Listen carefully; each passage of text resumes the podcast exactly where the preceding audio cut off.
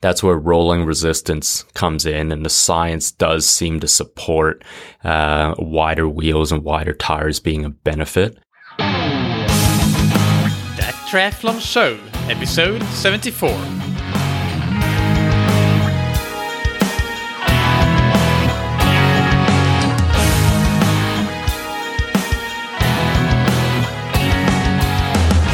Hey, what's up, everybody? Welcome back to another episode of That Triathlon Show, the podcast presented by scientifictriathlon.com.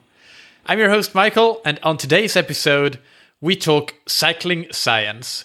I interview Stephen Cheung, who edited the book of the same name, and we go into the science of a variety of topics related to cycling and triathlon, like different cycling body types, bike fitting, aerodynamics, rolling resistance, pedaling technique, cadence, pacing, strength training, and more.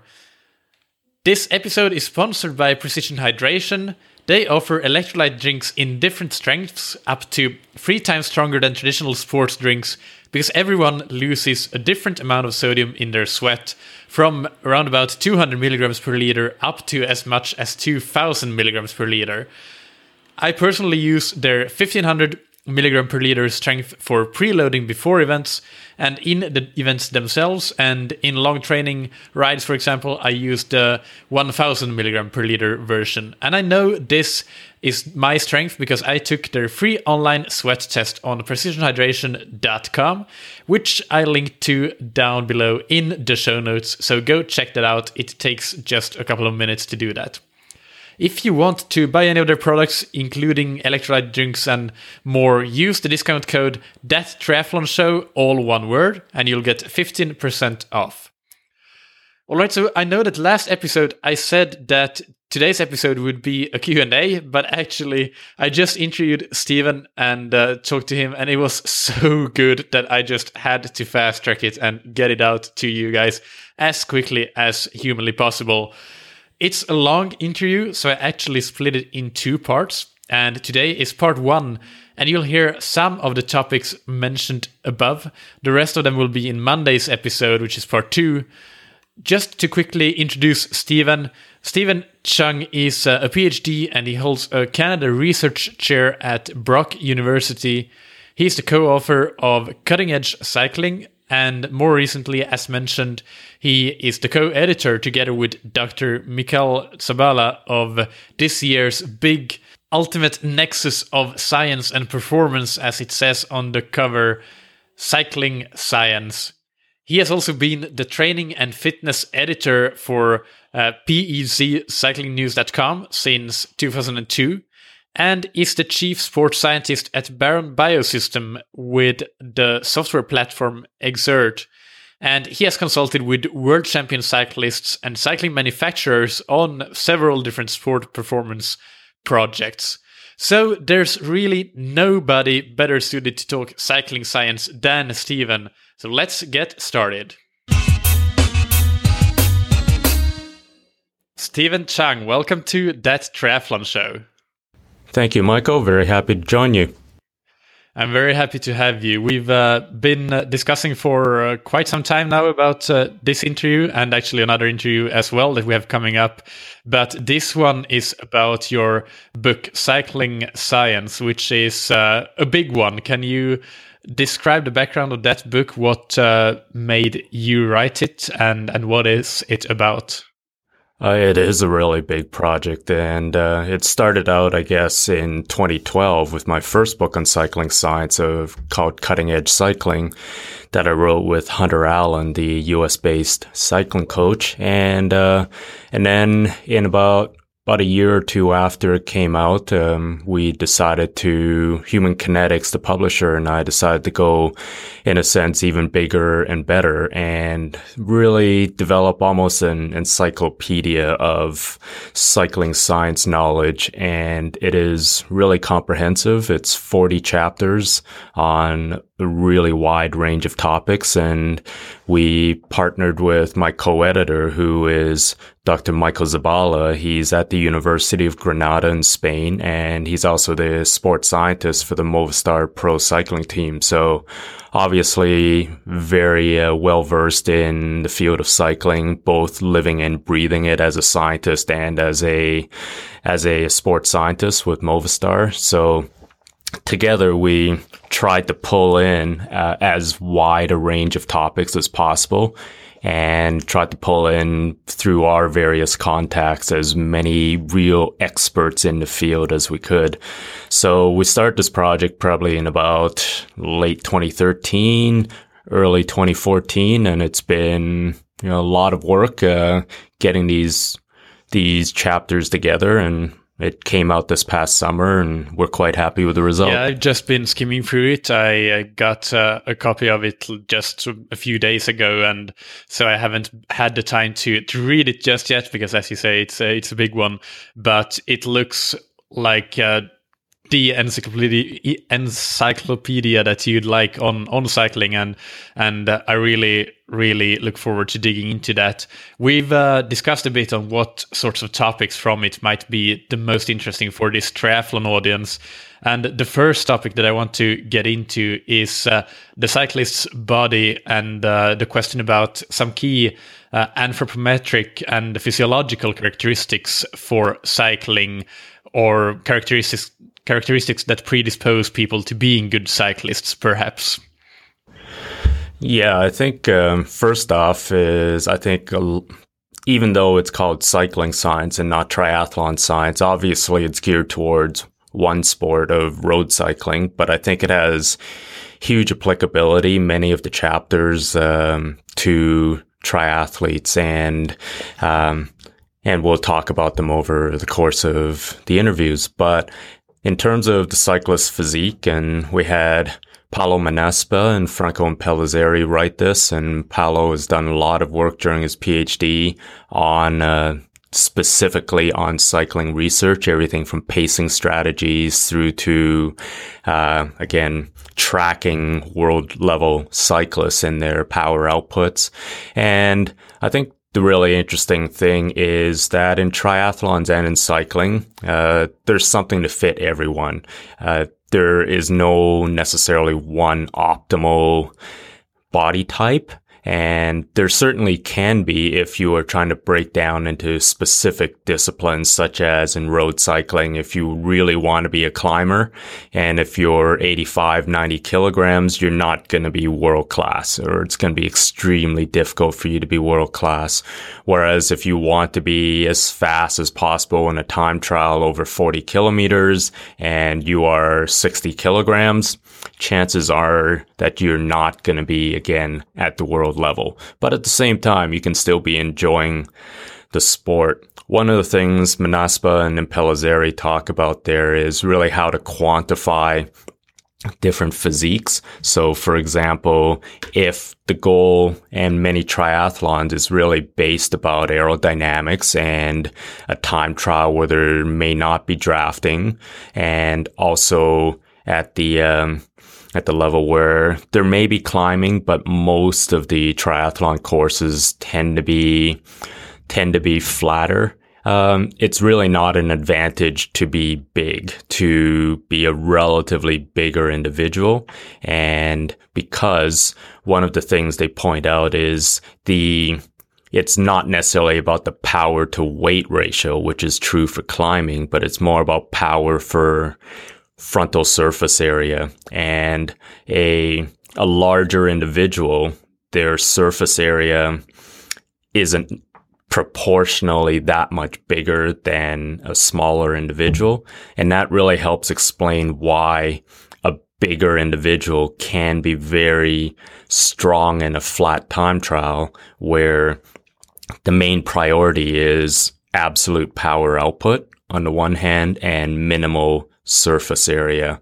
So, uh, whereas a climber, it's really about not necessarily the absolute power, but really about the weight. So that's an example of what we understand and go through in that chapter on the cyclist physique.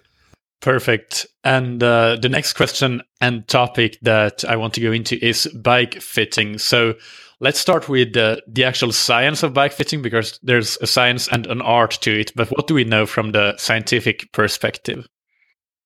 Yeah, those are really interesting topics, and there's there is that absolute melding of both science and art when it comes to bike fitting. And one of the real challenges that is pointed out in the chapters on biomechanics of cycling and also the science of bike fit is, is, um, you know, the difficulty of really teasing an individual components such as crank length out, um, and just studying that in isolation. And, um, for example, most of the research that has been done looking at crank length suggests that there's no real benefit in terms of power output or anything like that. We usually think of of a longer crank being useful for increasing the leverage. And whereas a smaller crank, you can accelerate it faster. I mean, that's the general attitude. And, um, but the, in terms of absolute power output, the studies that have been done have shown that there's really minimal difference in terms of the absolute power that you can generate with either a short crank or a tall crank. Now, one of the difficulties, as I said, was with scientific design, it's very hard. If I am used to, for example, a 170 millimeter crank, and that's what I've been riding for a long period of time, for years, let's say, and I suddenly switch to 165 millimeter crank, um, you know, and I only use it for, you know, the testing session in the lab I haven't really necessarily adapted my body to it. So even if there are acute differences that we may see in the lab, the body is really, really adaptable. And, and after a few weeks on a different crank size, your body is probably going to compensate for it.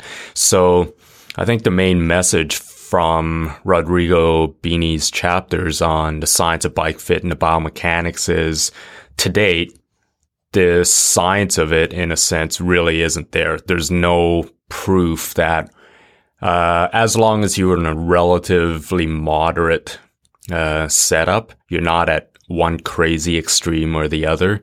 Uh, tweaks within that is more about fitting you anatomically to the bike rather than maximizing, you know, kind of efficiency or power output.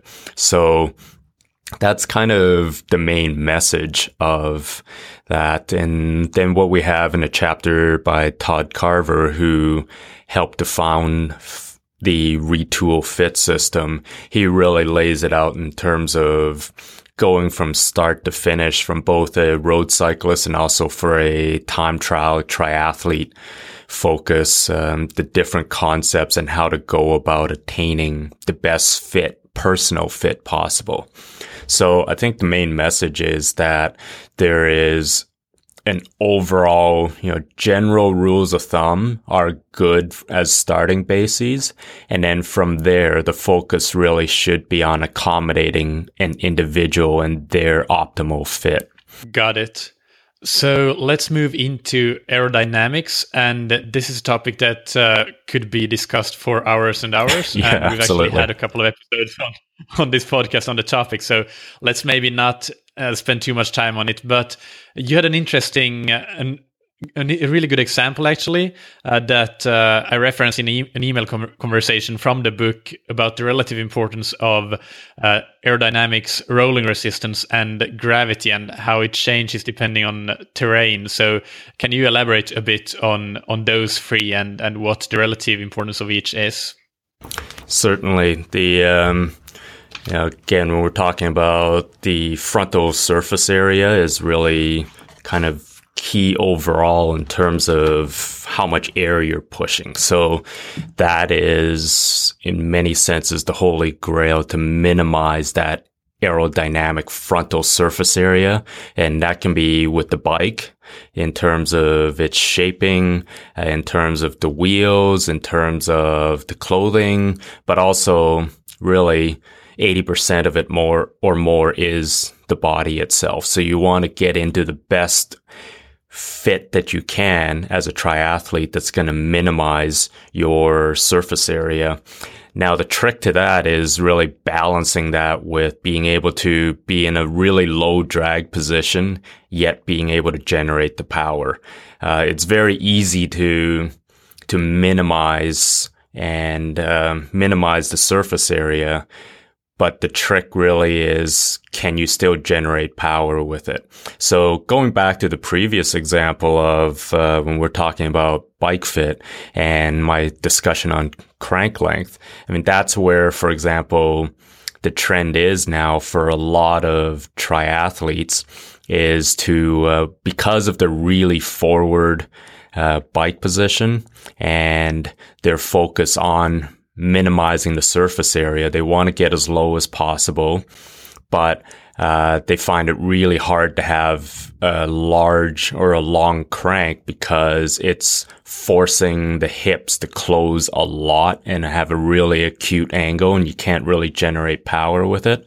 So in order to improve the ability to generate power and minimize the stress on the body at an extreme range, there certainly has been a trend towards going towards lower or short, sorry, shorter crank lengths so that you can maintain a relatively open hip angle, uh, even in a very aerodynamic tuck, and also to decrease the strain for the running segment afterwards. So, that's frontal surface area. And then the other area is rolling resistance. And uh, we were really hoping when we had the the book outline to have a separate chapter on wheels and tires, but the challenge with uh, the overall, you know, book to begin with was in a sense, getting people to to uh, spill their trade secrets. So we approached a lot of manufacturers about with tires and wheels about writing a chapter, and also some pro teams and their sports scientists to write about. Um, you know, wheel choice and tire choice, but none of them wanted to really give their competitive edge away. So, uh, so we don't have as much on rolling resistance in the book as I would have liked or Michael would have liked. And, but certainly the trend is towards wider tires and wider wheels to have more volume and, um, and to actually have less rolling resistance when your tires are wider. So that's where rolling resistance comes in, and the science does seem to support uh, wider wheels and wider tires being a benefit. And then the last one is really gravity. It's um, it's where does the trade off for aerodynamics and weight come into it. The challenge with a lot of aerodynamics, such as really deep dish wheels, is uh, besides worrying about crosswinds and stuff, is their added weight and you know, at what point does the added weight become more of a penalty than than uh, an advantage? And the answer to that really comes in the speed that you're going at and also the grade. So if you're really, really fit and elite level triathlete who is going doing their time trial segment, their bike segment at 40k an hour or or faster, then aerodynamics really play a huge, huge role. And you can get away even with a rolling course where there's some hills up and down with focusing on aerodynamics more. Whereas if you're an age group triathlete where, you know, you might be averaging, let's say 35 kilometers an hour or, or lower, uh, for your bike split, then aerodynamics become a little bit less of a factor and weight can become more of a factor. So it's a constant balancing act between uh, the speed that you're going at and also the the uh, elevation profile in your particular course. And then the uh, third angle, I guess, is also draft legal and, and uh, no drafting triathlons. If it is a a draft legal triathlon where you can be spending a lot of time sitting behind your opponents or in a group, then aerodynamics doesn't necessarily play as big of a role compared to if you're in a no drafting situation where you know you are hitting the wind the entire distance and their aerodynamics become again critical because there's no one breaking the wind for you except yourself. Yeah, I have uh, several follow up questions and points on this. First, you have uh, a really nice chart in uh, the book. It's uh, figure 9.2 for the interested listeners with uh, the relative influence of the gravity, rolling resistance, and uh, aero drag at 300 watts on either a flat grade or a 2% grade or an 8% grade. And uh, so on a flat grade, the graph shows here that uh, it's 90% or so at uh, of the uh, of the forces that you need to overcome comes from the aero drag and 10% from the rolling resistance. That's uh, again at 300 watts. So that's uh, if if we're talking about a longer triathlon, that's that's your elite uh, elite guy. But but still, it gives you an indication. Whereas on the two percent slope, the uh, contribution of aero drag and gravity is pretty similar. It looks like uh, from uh, this graph, and uh, yeah, and rolling resistance uh, stays roughly the same. Whereas at the eight percent slope, the uh, gravity is almost it's 90% of uh, of the forces that you need to overcome. So that's uh, to give the listeners some some numbers. Again uh, keep in mind that that's at a 300 watts effort. And if you're uh, not putting out that much or your power doesn't translate to speed then the aerodynamic component will be a bit less. But uh, still as you said it's quite significant. You mentioned there that the actual the body itself is 80% roughly of the, or causes 80% of the drag.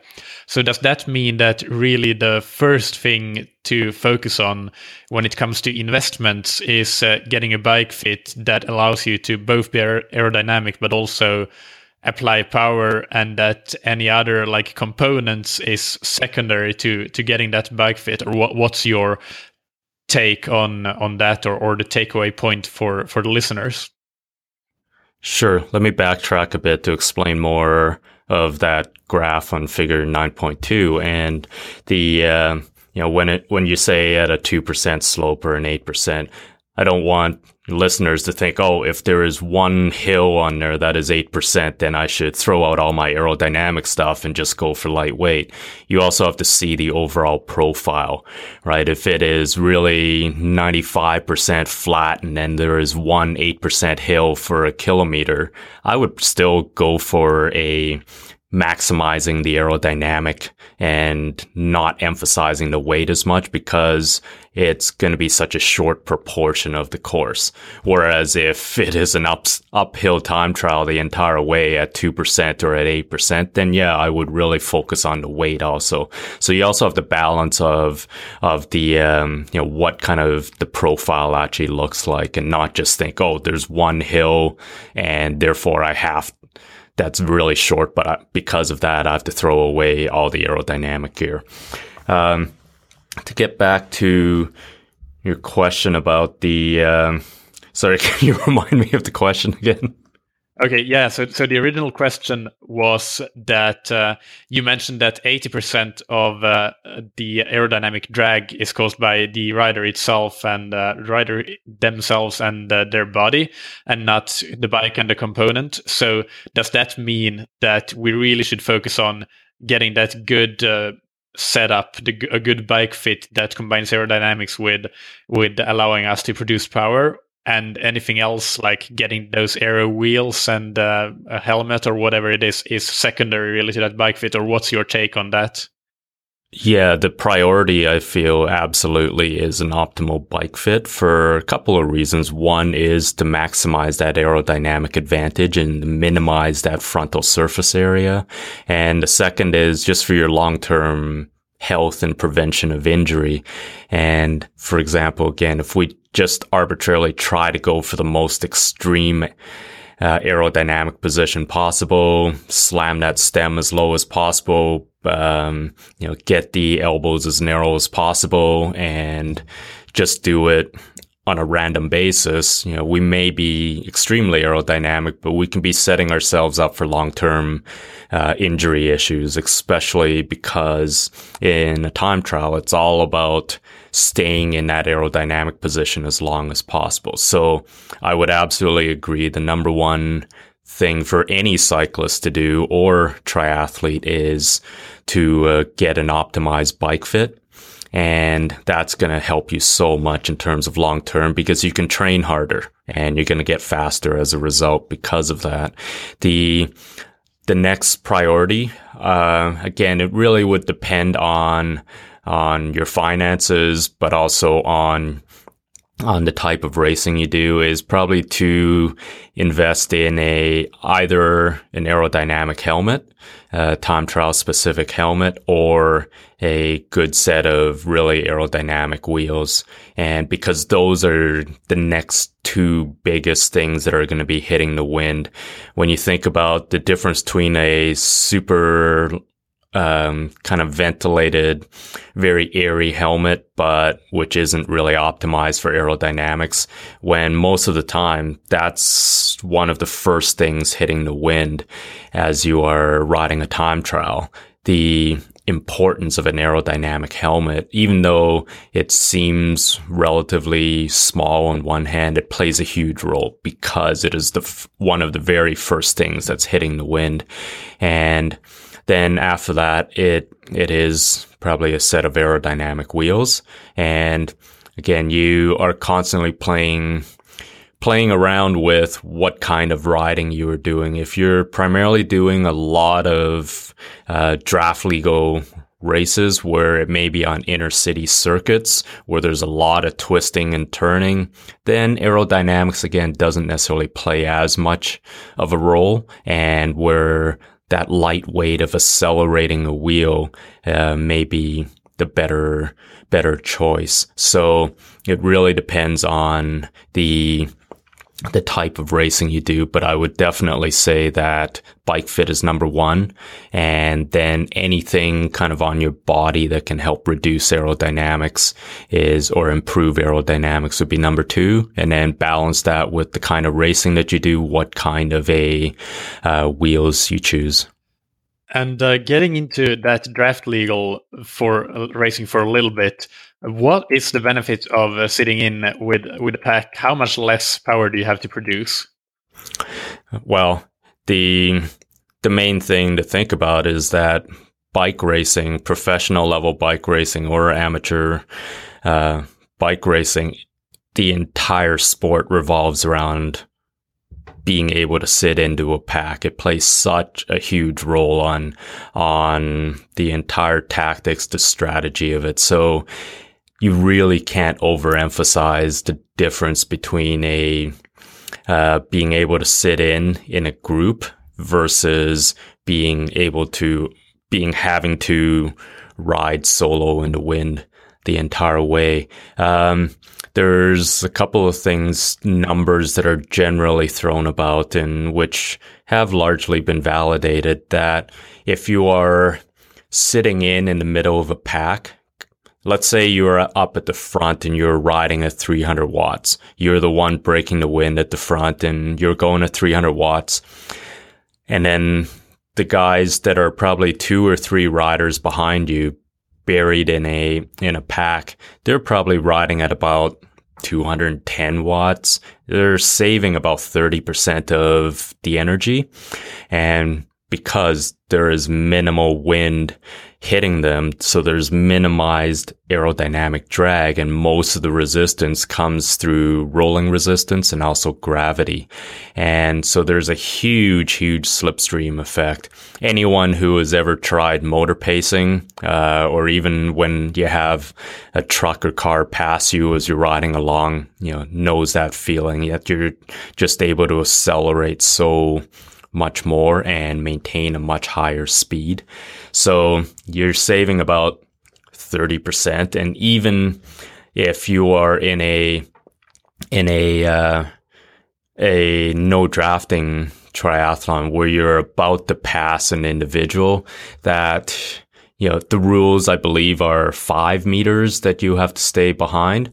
but depending on the speed, you can still get a little bit of a draft even at five meters. And you can use that to your advantage if you are passing someone to really pass at that five meters and accelerate in that slipstream to get that little bit of slingshot effect. So yeah, there's a huge, huge improvement in, in, uh, the ability to draft. And it certainly plays out in the average speed that you can maintain. If you think, uh, you know, 40 to maybe 45 kilometers an hour for a very fast bike split on a uh, no drafting triathlon as opposed to, you know, at the Tour de France, for example, on average, even with all the mountains over the course of three weeks, they're averaging 40 kilometers an hour for the winners for the entire race. So it's pretty astounding the impact of being able to draft.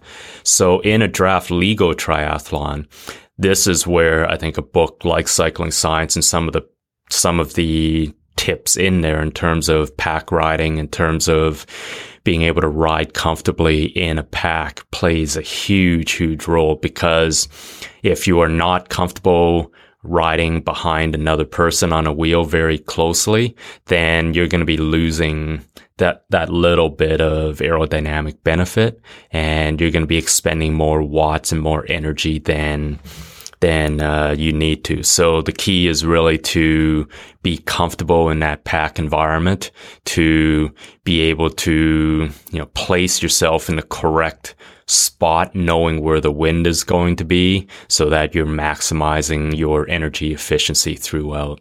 So this is certainly an area where I think so many triathletes can benefit from, uh, is that comfort of being able to ride in a pack and being able to be comfortable in that kind of close quarter environment. Definitely, and you can feel it even if you slip behind just a little bit. Like let's say that you slip from that 30 centimeters to the next wheel to 80 centimeters. There's a clear difference in in how much you need to do work. So stay tight on those wheels. It it is, and and there's there's so much uh, like little tips that you can learn from from riding with a good kind of group of road cyclists about how to do that. It's not just a simple matter of saying, well, you know, stick tight to the wheels. There's so many little tricks of just being able to relax where you're to look, um, you know, as you are in that close quarter environment to both be safe yet keeping a safe distance from the wheels. So there's lots of little tricks. I would encourage all triathletes to really get out with a good group of road cyclists and really to learn that. It is just such a valuable skill.